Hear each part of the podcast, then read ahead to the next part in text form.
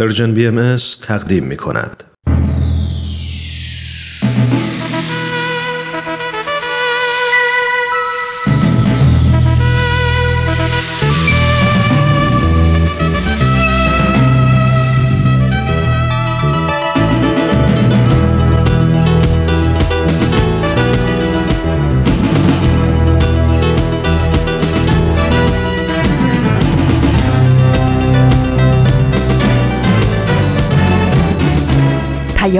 دوست، برنامه‌ای برای تفاهم و پیوند دلها.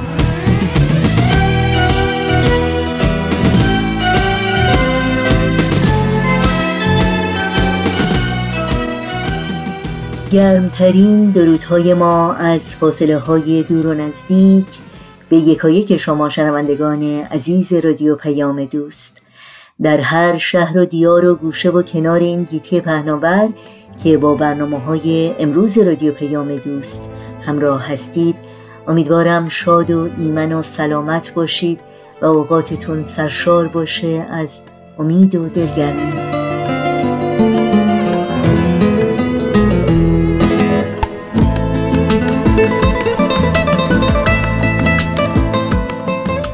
نوشین هستم و همراه با همکارانم پیام دوست امروز رو تقدیم شما می‌کنیم.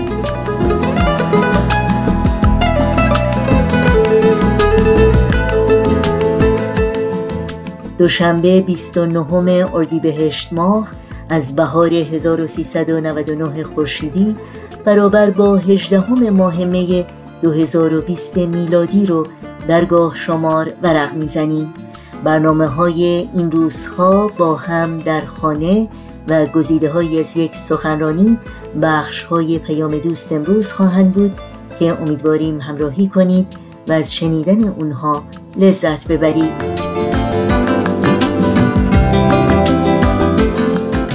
برای مطرح کردن نظرها، پیشنهادها، پرسش‌ها و انتقادهای خودتون با ایمیل، تلفن و یا از طریق شبکه‌های اجتماعی و همینطور صفحه تارنمای سرویس رسانه‌ای فارسی بهایی با ما در تماس باشید.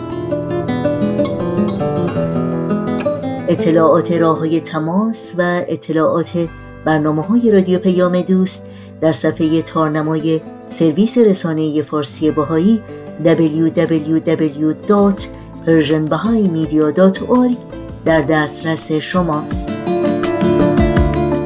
برنامه‌های رادیو پیام دوست رو در شبکه‌های اجتماعی هم میتونید زیر اسم Fusion BMS دنبال بکنید و با ما در تماس باشید. در پیام رسان تلگرام آدرس تماس با ما هست @FusionBMS contact.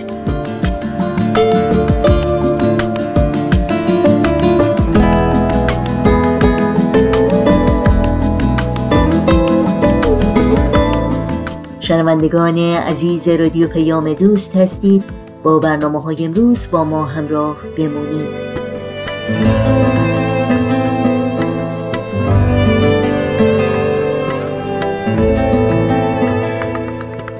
اما این روزهای امروز شعر کوتاه ولی زیبا و تأمل برانگیزی است که یکی از دوستان خوب این برنامه برامون فرستاده.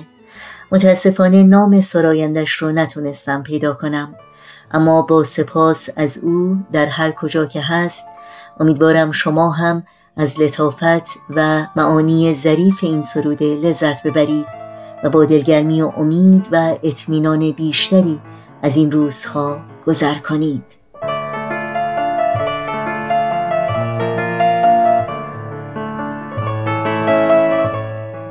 این زمان نیز همچون نفس باد صبا می‌گذرد، با من و بی من و با ما و بی ما و شما می‌گذرد و بدان هیچ به یاد تو نمی‌ماند از این لحظه هایی که چنین سخت به آن دلبستی، جز نسیم طرب انگیز و عطر خوش خاطره ها.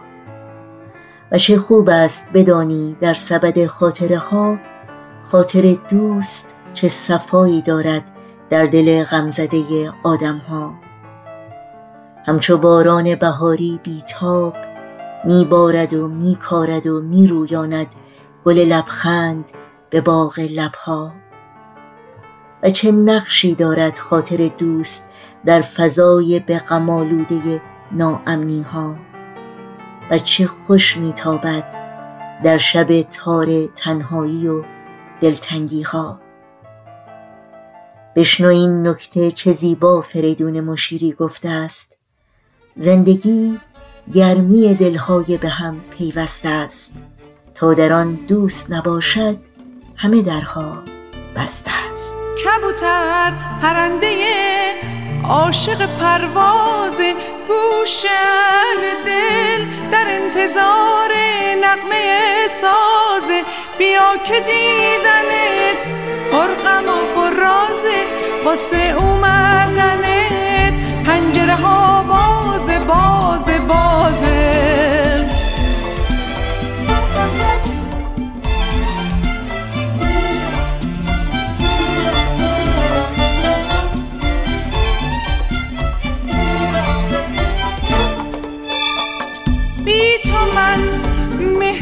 هجرون کشیدم، رنج فراوون کشیدم، سوختم و ساختم. زندگی وقتی جوونیم رو گرفت، وقتی پیشونیم رو گرفت، خلق و شناختم، خلق و شناختم. بی تو من مهنت هجرون کشیدم، رنج فراوون کشیدم، سوختم و ساختم.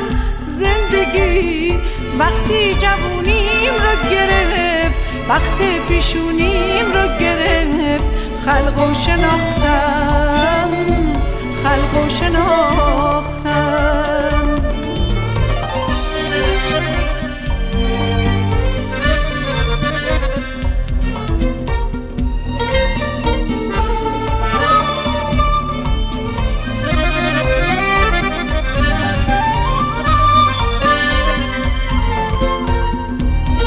برایت می نویسم، باز دلتنگم پریشانم،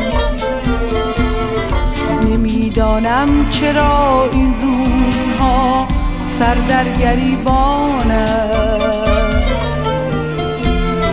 چه باید کرد عشق از یاد رفت و سادگی خط خورد، مگو که زندگی مثل گذشته نیست، میدانم. بی تو من مهنت هجرون کشیدم، رنج فراوون کشیدم، سوختم و ساختم. زندگی وقتی جوونیم رو گرفت، وقتی پیشونیم رو گرفت، خلق و شناختم، خلق و شناختم. بی تو من مهنت هجرون کشیدم، رنج فراوون کشیدم، سوختم و ساختم. زندگی وقتی جوونیم رو گرفت، وقتی پیشونیم رو گرفت، خلق و شناختم، خلق و شناختم. شنوندگان عزیز رادیو پیام دوست هستید. در این ساعت از شما دعوت می‌کنم با بخش تازه‌ای از مجموعه با هم در خانه همراه باشید.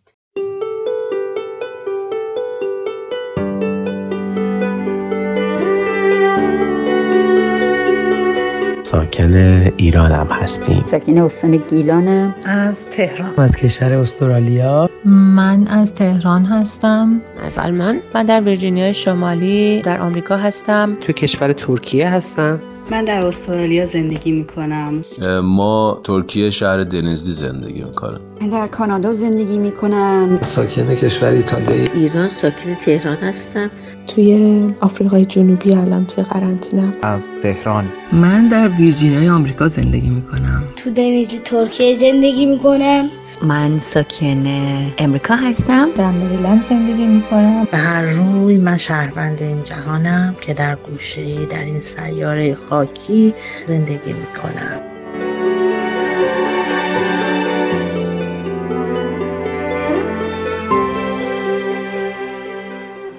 کوروش فروغی هستم و میخوایم در این روزهای قرنطینه با انتقال تجارب افراد از گوشه و کنار دنیا و بهره‌گیری از نظرات پزشک و روانشناس دقایقی رو در کنار شما شنونده‌های عزیزمون باشیم.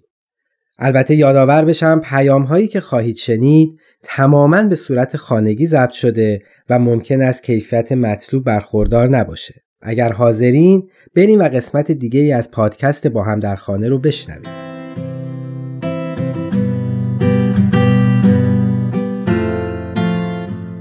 وقت همه عزیزان بخیر. من محمود تیموری هستم، فارغ التحصیل کارشناسی ارشد روانشناسی. خیلی به این شرایط خوبه که فکر بکنیم و اتفاقاتی که داره در اطرافمون میفته. دقیقاً مشابه به شرایط تخریب و سازندگی رو میتونیم در حال حاضر ببینیم. میدونم که همه اطلاع دارید که تا تخریبی صورت نگیره سازندگی ایجاد نمیشه و خب الان این بی‌شباهت به شرایطمون نیست که این به نوعی یک تخریبی داره ایجاد میشه که ما بتونیم یک سازندگی بهتر رو در دنیامون داشته باشیم. جدای از اون هم یک بیماری عامل این ادعا شده. درسته شاید بیماری عامل شده، ولی امروز خیلی توی فضاهای مجازی همه میبینیم که این چقدر باعث ایجاد همبستگی و اتحاد بین بشر شده، بین ملت‌ها و دولت‌ها شده. یک بیماری عامل این اتحاد شده. مورد دیگر این هستش که حالا ما چی کار میتونیم بکنیم توی این شرایط. خوبه که توی این شرایط کمی با خودمون صادق باشیم و ببینیم که واقعاً چرا بی‌حوصله شدیم، علتش چیه. یعنی واقعا هیچ کاری رو نداریم که انجام بدیم. شاید همه ما یک سری کارها رو دوست داشتیم که انجام بدیم و نتونستیم به هر دلیلی انجام بدیم. خب خوبه که توی این فرصت بتونیم اونها رو شروع بکنیم. مسلماً یک سری کارهای نیمه کاره وجود داره، کتابهای نیمه خونده شده یا حتی صحبت‌هایی که نیمه کاره مونده. خوبه که بتونیم یاد بگیریم اونها رو هم کامل کنیم و به اتمام برسونیمشون. مسلماً اگر بشینیم فکر بکنیم و برنامه‌ریزی دقیقی رو برای زندگیمون ایجاد کنیم، حتماً میتونیم کارهایی رو پیدا بکنیم که دوست داشتیم انجام بدیم و نتونستیم و الان میتونیم انجام بدیم، یا کارهای نیمه تمومی که الان میتونیم تمومشون کنیم. فقط نیاز هست که ما یک کمی زمان بذاریم براش و ارزش گذاری کنیم برای کارهایی که میخوایم انجام بدیم.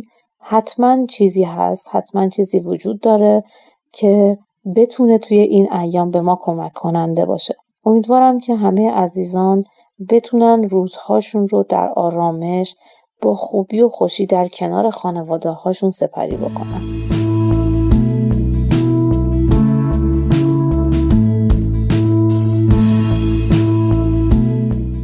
انشالله که حال شما و خانواده عزیز و دوستای خوبتون خوب باشه و در این ایام بهاری در این شرایط خاص بتونید واقعا بهترین استفاده رو از این شرایط پیش اومده ببریم.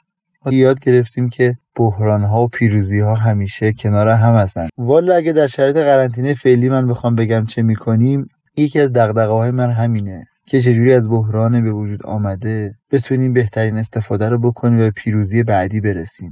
بنابراین بیش از این که دوچار نگرانی بشم، بیشتر فکر میکنم که ضمن حفظ نکات بهداشتی و عمومی که باید در نظر داشته باشیم مثل همه مردم دنیا، خیلی موظفم که از این تایم و اوقاتی که حالا از روی اجبار به ما دست داده بیشتر استفاده رو ببریم. مثلا با تعدادی که دور هم در قرنطینه به سر میبریم که همون اعضای خانواده‌مون هستن، تلاش اونه که حتما روی انضباطی زندگی بکنیم و خیلی از اون لاین برنامه‌هایی که به لحاظ اجتماعی داشتیم و به لحاظ خدماتی و روحانی و هر فعالیتی که بوده که امروز همون جوری برگزار کردنش کار سختیه، خیلی آسیب نبینه و از بین نره.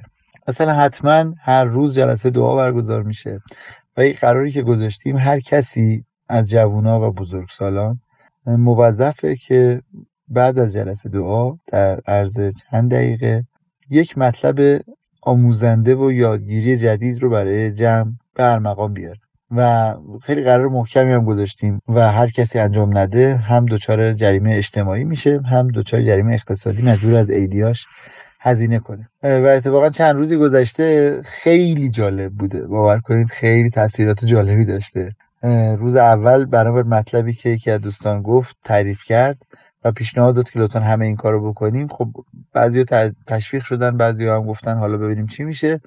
فرداش خیلی جدی این کار اجرا کردیم و خیلی جالب شده. امروز 2 تا از بچه‌ها آنلاین کتاب خریده بودن و از اون کتاب یه مطلبی رو آماده کرده بودن، مطالعه کرده بودن برای روز بعد. این از حالت کلی. بقیه اوقات هم خب سعی می‌کنیم از احوالات دوستان و جامعه اطرافمون بیخبر نباشیم.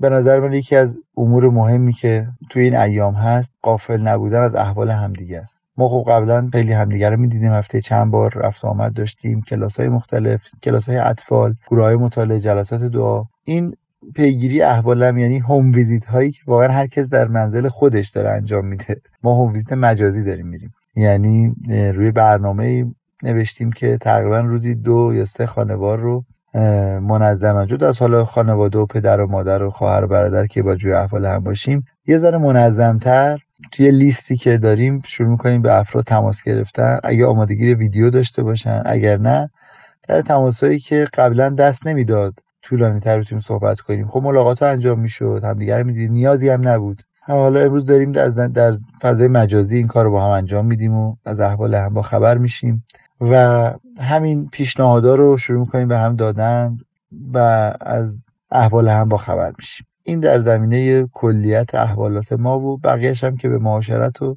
دیدن فیلم‌ها و گوش دادن موسیقی و گپ و گفت میگذره. این از کلیت برنامه ما. اما در زمینه گروه‌های مطالعه، این نرم افزارهای جدیدتری که اومده از اسکایپ و واتساپ که بیش از 4 نفر میتونن ویدیو بدن، خیلی به کمک ما اومده. از دوستان دعوت میکنیم این نرم افزارها رو نصب کنن. حالا اگر بعضیاشون کمکی لازم دارن برای نصبش یا روشاشو نمیدونن، باید کمکشون بکنیم، این کار رو با صبوری انجام بدن، تشویقشون کنیم. بعدش میتونیم قرار رو فیکس کنیم تقریبا و افراد میان پای این ویدیوها. خب 7-8 نفر، 10 نفر، 5 نفر تو هر گروه مطالعه که دور هم هستن، تو اون تایم میتونیم بشینیم و با همدیگه مطالعه بکنیم. نرم افزار جالبی هم هست، امکان مدیریت برنامه رو میده. میشه صدای افرادی که صحبت نمیکنن میوت بشه که صحبت نپیچه صداها. و گروه‌های مطالعه رو به این صورت داریم تشکیل میدیم و اتفاقا بعد از 1-2 جلسه برای افراد جالبم شده. اما در زمینه جلسات دعا مدل‌های مختلفی داریم. یک مدلش همین مثل گروه مطالعه است که 3-4 نفر، 5 نفر افراد میان روی نرم افزار به ترتیب دعا میخونن و بعد امکان این رو دارن که ما تو جلسات دعامون این شکلی بود عموما که یه مقداری دعا و مناجات زیارت میشد، بعد یک موضوع روحانی رو با هم به گپ و گفت میشستیم. این یه مدلیه که اینجوری باز دوباره امکان برگزاریش رو داریم و 1-2 بار هم تجربه شده. اما مدل‌های مختلف دیگه‌ای هم برای دعا داریم، از جمله که ساعتی رو مشخص بکنیم که همه یه دعایی رو به یه نیت خاصی زیارت بکنن و هر مدل دیگه‌ای که میشه. جلسات دعا دستمون بازتره. خلاصه اینکه در عوالم روحانی بتونیم با هم در ارتباط بیشتری باشیم، خیلی نکته جالب این روزهاست.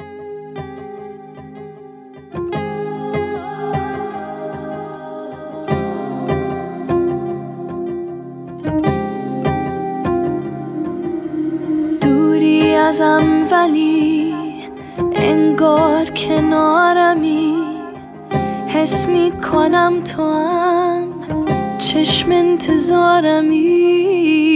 نزدیک و دوریه تو از دقایقم فرقی نمی کنه.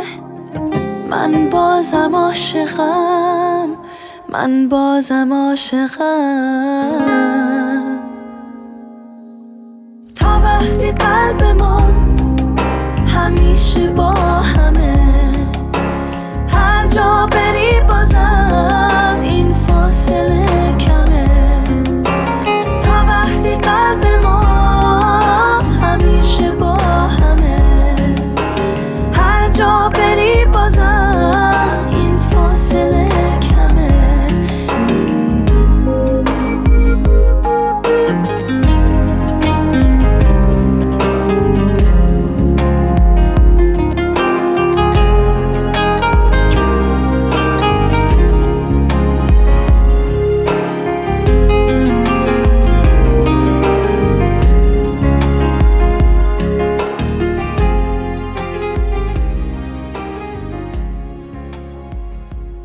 یه نکته‌ای که من فراموش کردم بگم و فکر کردم چیز جالبیه چون تجربه خوبی بود برام، این بود که شروع کردم اول کار با تک تک افراد راجع به شرایط موجود مشورت کردن. خود این خیلی هویت داد. یعنی وقتی از افراد سوال می‌کردم که به نظر شما کارا رو چجوری پیش ببریم از این به بعد، خیلی از افراد تو نگاه اول این بود که هیچی میشینیم خونه تا شرایط عوض بشه، بعد دوباره شروع می‌کنیم. بعد سوال دوم که میشد که به نظرتون اگه طولانی شد چی کار کنیم، بعد آیا حیف نیست که مثلا 1 ماه 2 ماه 3 ماه اینجوری بگذره، بعد آیا اتفاقاتی نمیفته، آیا ما دچار افسردگی ممکنه بشیم و چه امکاناتی داریم، هدف از برنامه‌مون چی بوده. یعنی یه سری سوال که پیدا شد شروع کرد ذهن‌ها فعال شدن. خود این سوالات یه پویایی ایجاد کرد تو ذهن افراد.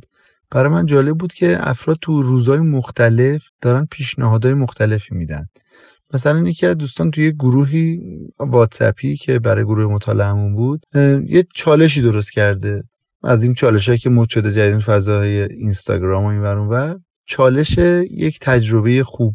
بعد افراد گروه دارن تجربهشون پیروز تا حالا می‌نویسن که مثلا چه اتفاقی افتاده. بعد یکی از بچه‌ها گفته بیاین یه پادکست درست کنیم حالا که راه دوری، من بلدم، شما با قسمت‌های مختلف تاریخ رو بخونید برام بفرستین، من اینا رو پادکست میکنم یه جوری. بعد این پادکستی که دیگه پیشنهاد داد گفت بیاین تو 2 لول درست کنیم برای بزرگسالان و برای اطفال. این از کاری بود که برام جالب بود که داره انجام میشه. امروز یک برای من یه جدول فرستاده، جدول حروف متقاطع، بعد گفته هر کسی اینو پر کنه جوابش رو من بفرسته، فردا جدول شماره 2 رو میفرست. خیلی هم جالب بود. یعنی سرگرمی هایی که در اوقات فراغت بتونیم کمک کنیم که متریال خوب به ذهن افراد بدیم. باور کن من خیلی اعتقاد دارم که این روزا همین که سوالات خوب بدیم در کنار این همه اخبار بد، من هر روز به کسایی که باشون در ارتباطم میگم و خیلی بهش اعتقاد دارم که ما اطلاعاتی که راجع به کرونا، شرایطی که باید رعایت بکنیم، شرط بهداشتی عمومی و قرنطینه رو همه دیگه میدونن. ای کاش اینا رو یه بار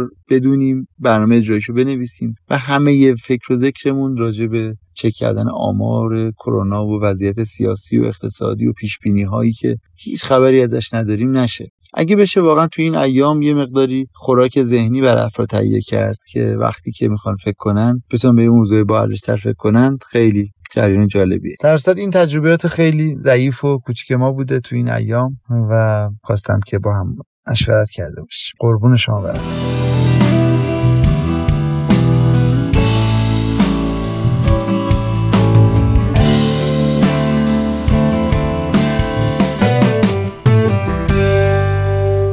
مریم هستم، پزشک و دانشجوی رشته تخصص پاتولوژی در کشور آمریکا. در مورد سن ابتلا به بیماری کووید 19 در ابتدا خب بیشتر بحث بر این بود که گروهی که در معرض ابتلا هستن بیشتر افراد بالای 50 سال با سابقه بیماری زمینه‌ای هستن، ولی الان در حال حاضر که ماه اپریل سال 2020 هست ثابت شده که ویروس در واقع کرونا جدید یا بیماری کووید 19 محدودیت سنی نداره و تمامی گروه‌های سنی از نوزادان تا افراد مسن میتونن این ویروس رو دریافت بکنن، میتونن دچار بیماری کووید 19 بشن.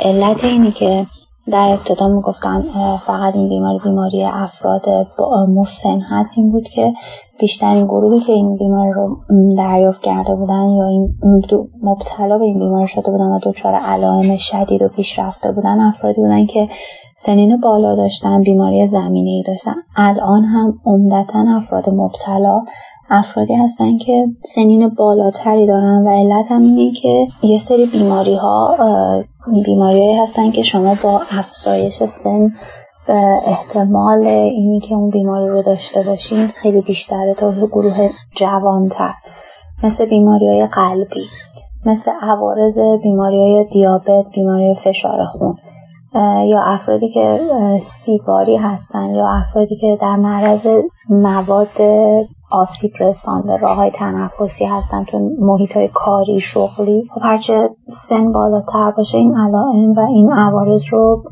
بیشتر بهش دچار میشن. برای همین گروهی که در معرض خطر هستن بیشتر افرادی هستن که بالای 50 سال سن دارن. ولی همونطور که میدونیم و در واقع تو آمارها بهش اشاره شده، متاسفانه افراد با سنین 30 سال تا 40 سال، حتی زیر 30 سال هم جزو آمار تلفات دیده شده و موارد مثبت بیماری در جوانان، نوجوانان و اطفال و کودکان هم گزارش شده. در یه جمله باید بگم که بیماری کووید 19 محدودیت سنی نداره و همه سنی میتونن مبتلا بشن.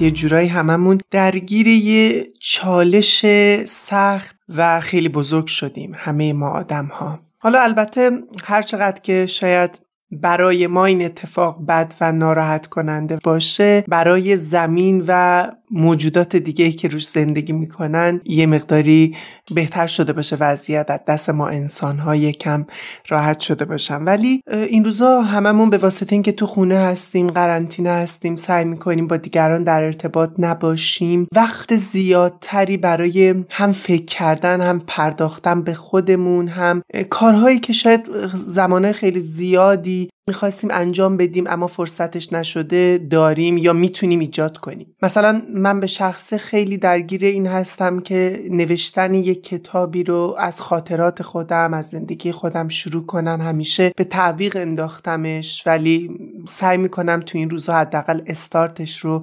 بزنم و بقیه وقتم رو هم با کارهای روزمره، فیلم دیدن، مطالعه کردن، بیشتر آشپزی کردن حتی، اینجوری بگذرونم. من فکر میکنم اگر این وضعیتی کم به درازا کشیده بشه، ما انسان‌های عصر تکنولوژی هستیم این روزها و فکر میکنم این تکنولوژی برای ما وسیله‌ای میشه که بتونیم از این تنهایی در بیاییم. ما در روز تایم زیادی رو صرف گشتن تو گروه‌های مختلف و اینستاگرام و چه میدونم فضای مجازی و اینا میگذرونیم، ولی شاید بتونیم اینو بهتر مدیریت کنیم برای اینکه در کنار عزیزامون از راه دور و با استفاده از این تکنولوژی باشیم. گروه‌های خانوادگی ایجاد کنیم، قرارهای روزانه بذاریم، کتابخونی بذاریم، گپ و گفتگو بذاریم سر ساعت‌های مشخصی که هم خودمون از تنهایی در بیاییم و هم شاید بتونیم اینجوری از این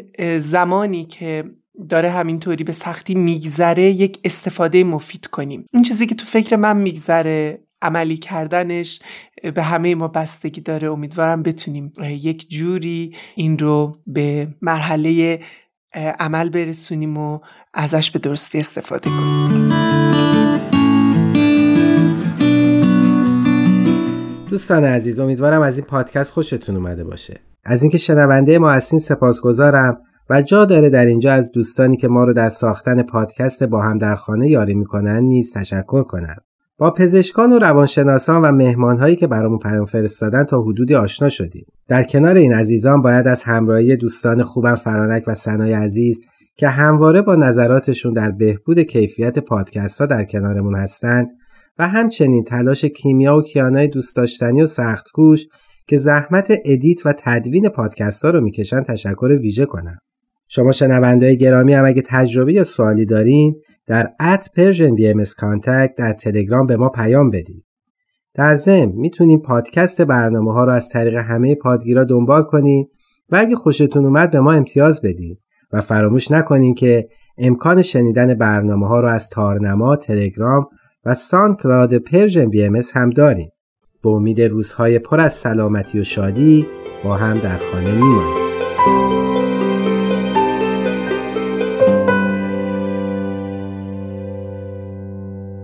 تهیه شده در پرژن BMS. برنامه دیگری رو شنیدیم از مجموعه با هم در خانه. این صدای رادیو پیام دوست. با قطعه این موسیقی برنامه‌های امروز رو دنبال کنیم. تو یابی نگاه تو یه دریا پنهون، تو گرمای دل پاکت یه خورشید مهمون، تو یه آبی نگاه تو یه دریا پنهون، تو گرمای دل پاکت که خورشید محمود تو تاریکی شبهای من، تویی مثل مهتاب میاد چشمای زیبای تو، شبا با من توی خواب. توی دنیا رهایم کن، به عشق او دوایم کن، غم او دارد این سینه. صدایم کن، صدایم کن، از این دوری رهایم کن، از این هجران دیرینه. پیام دوست امروز را با برنامه گزیده‌هایی از یک سخنرانی و اولین بخش گزیده‌هایی از سخنرانی خانم شهلا شفیق ادامه میدیم با عنوان زنان در ایران معاصر، تیرگی‌ها و روشنایی‌ها. خانم شهلا شفیق نویسنده، پژوهشگر و جامعه شناس هستند و این سخنرانی رو در 22مین همایش سالانه انجمن ادب و هنر ایران ایراد کردند. از شما دعوت می‌کنم توجه کنید.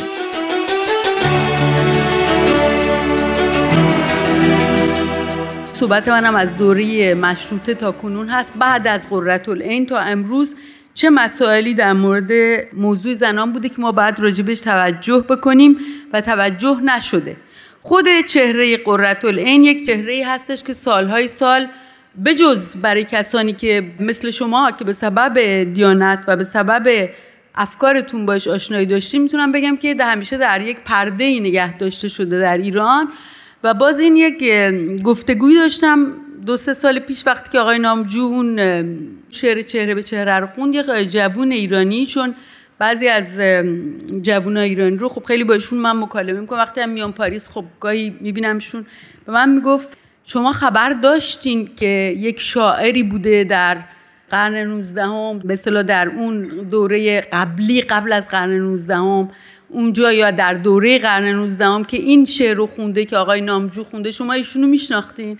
من گفتم که بله من به هر حال میشناختم، ولی خیلی تعجب آوره که شما نمیشناسین، به خاطر اینکه بچه‌هایی که تو ایران درس خوندن و ایشون به هر حال یک پسر خیلی، یک مرد جوان خیلی فرهیخته و با دانشی بود و خیلی علاقه‌مند به هنر و ادبیات، ولی تا حالا قبل از اینکه این آهنگ رو بشنوه نشنیده بود اسم تاریخ قرةالعین، به خاطر اینکه یک سانسور کامل وجود داره که این سانسور کامل اساساً حذف میکنه و این خب خودش یکی از مشکلات ماست. در مورد مسئله زنان به این موضوع تابوهای فرهنگی و اجتماعی هم اضافه میشه و البته تو تمام جوامع بشری این به خاطر سلطه فرهنگ مردسالاری طبیعتاً مسئله زنان همیشه در محاق بوده، ولی در مورد ایران میتونیم بگیم که اتفاقی که افتاده و به خصوص در دوره اخیر خیلی شدیدتر بوده اینه که این مسئله تبدیل شده به یک نوع تابو، به یک نوع موضوع سانسور، به خاطر اینکه زنها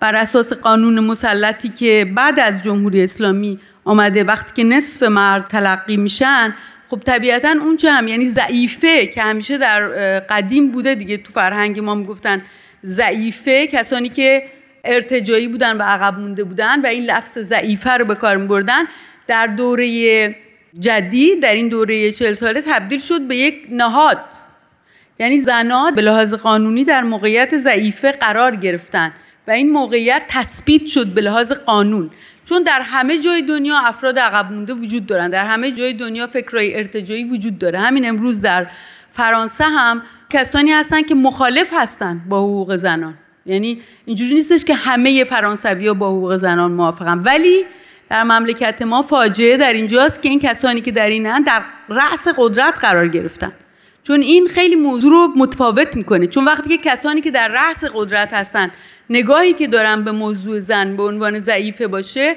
خب طبیعتاً اون آموزش و اون جایی رو که باید نقطه‌های درخشان تاریخ ما رو بتونن در انتقال آموزش به جوونا باعث فکر و رشدشون بشن، درست برعکسش عمل میکنه، درست برعکس این چیزی که در باقی دنیا هست عمل میکنه.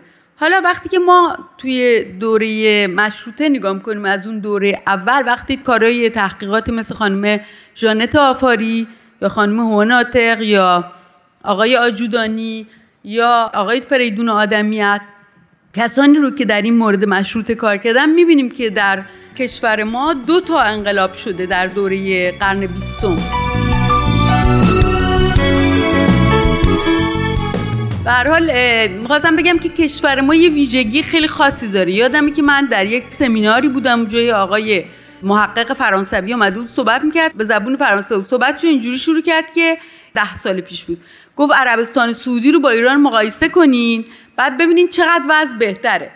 بعد من وقتی نوبت صحبتم رسید مثل امروز اینی که نوشته بودم گذاشتم کنار برای که عادت ندارم از رو گفتم که آقای پروفسور بدهی بود اسمشون، گفتم شما ایران رو چرا با عربستان سعودی مقایسه می‌کنین؟ ایران رو باید با ایران مقایسه کنین، هر کشوری رو باید با تاریخ خودش مقایسه کنین.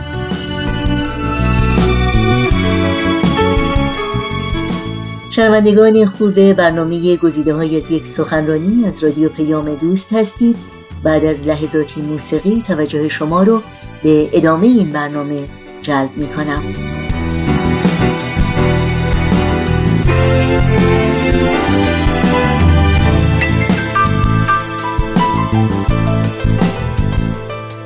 یکی از مشکلاتی که ما الان داریم به لحاظ علمی و پژوهشی و سیاسی و همه اینایی که با هم در نظر بگیرین اینه که کشورها رو میذارن توی مجموعه ای، یعنی مثلا شما وقتی میخواین راجع به فرانسه صحبت کنین راجع به فرانسه صحبت میکنین یا فوقش اینه که راجع به اروپا صحبت میکنین، ولی دیگه نمیرین راجع به هر جایی که در دنیا فرانسوی حرف میزنن یا هر جایی که در دنیا دین مسیحی دارن نمیان بگن که مثلا کشورهای مسیحیان، اصلا همچی چیزی نیست. ولی در مورد ایران که میشه همه رو میذارن توی یک جوال و بعد میگن ایران نسبت مثلا فرض کنیم به پاکستان اینجوریه، نسبت به عربستان سعودی اینجوریه.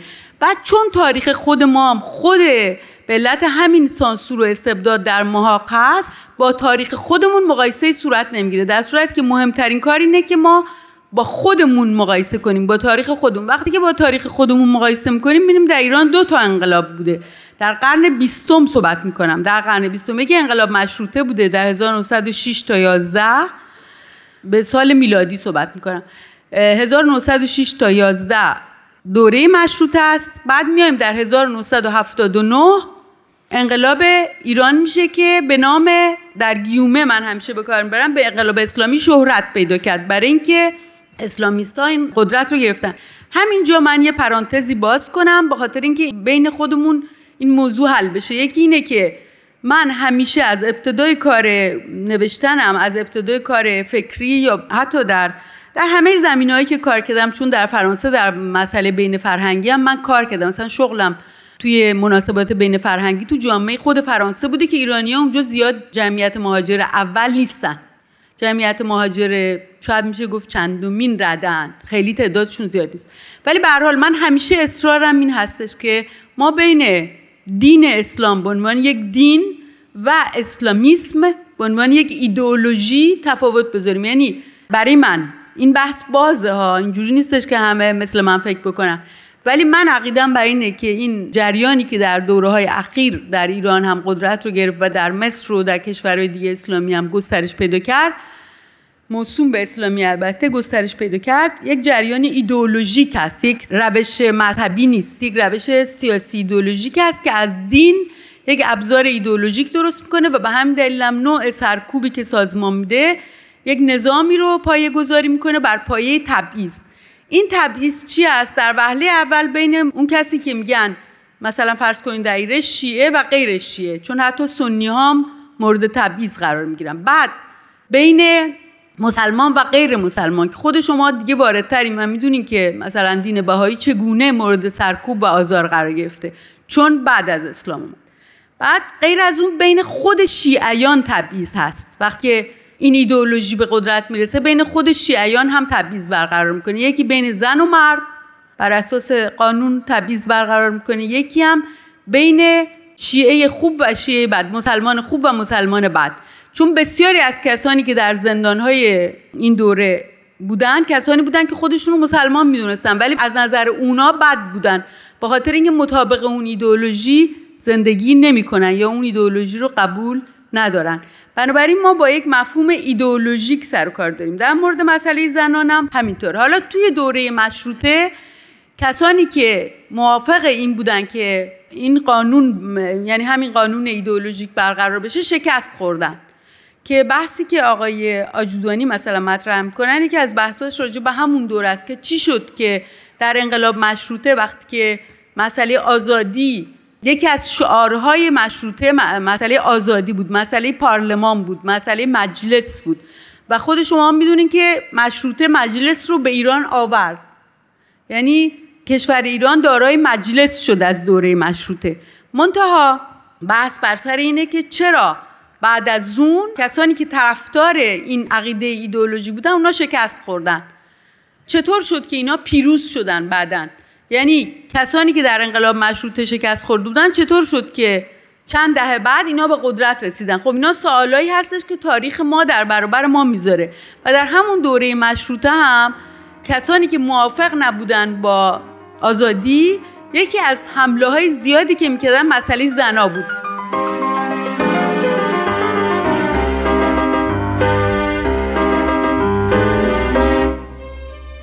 و برای شنیدن بخش بعدی گزیده‌های سخنرانی خانم شهلا شفیق، هفته آینده همین روز و همین ساعت با رادیو پیام دوست همراه باشید. حال بکن جلب یکی طره مشک فام دو، وای به حال مرد دل دانه یکی و دام دو، وای به حال مرد دل دانه یکی و دام دو.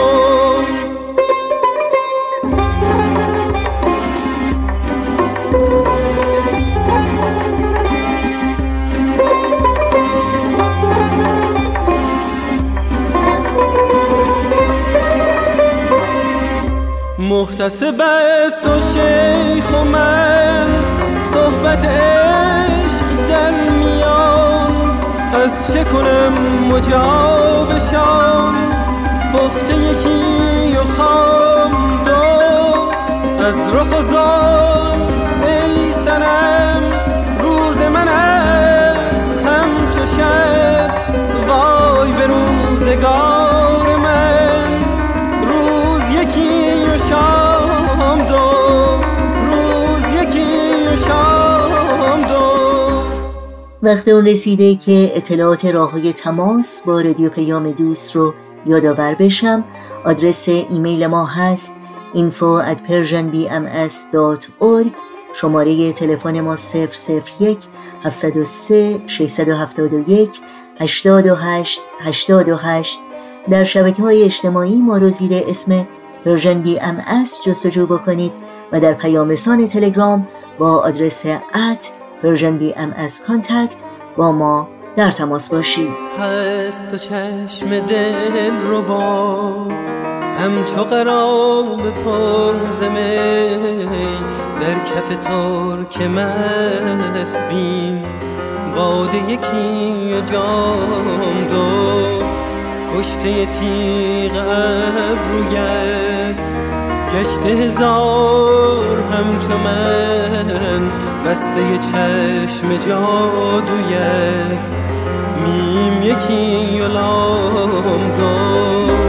وعده وصل میدهی لیک وفا نمی کنی، من به جهان ندیدم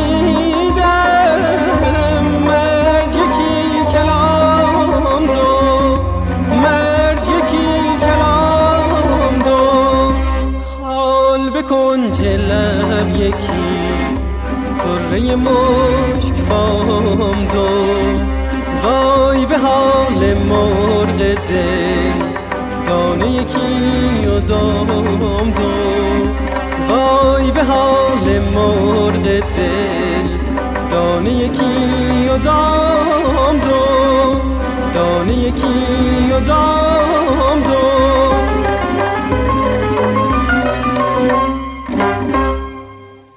به پایان برنامه‌های این دوشنبه رادیو پیام دوست میرسیم. همراه با بهنام مسئول فنی و البته تمامی همکارانم در بخش تولید رادیو پیام دوست از همراهی شما سپاسگزاریم و به همگی شما خدا نگهدار میگیم تا روزی دیگر و برنامه‌ای دیگر. شاد و پایدار و پیروز باشید.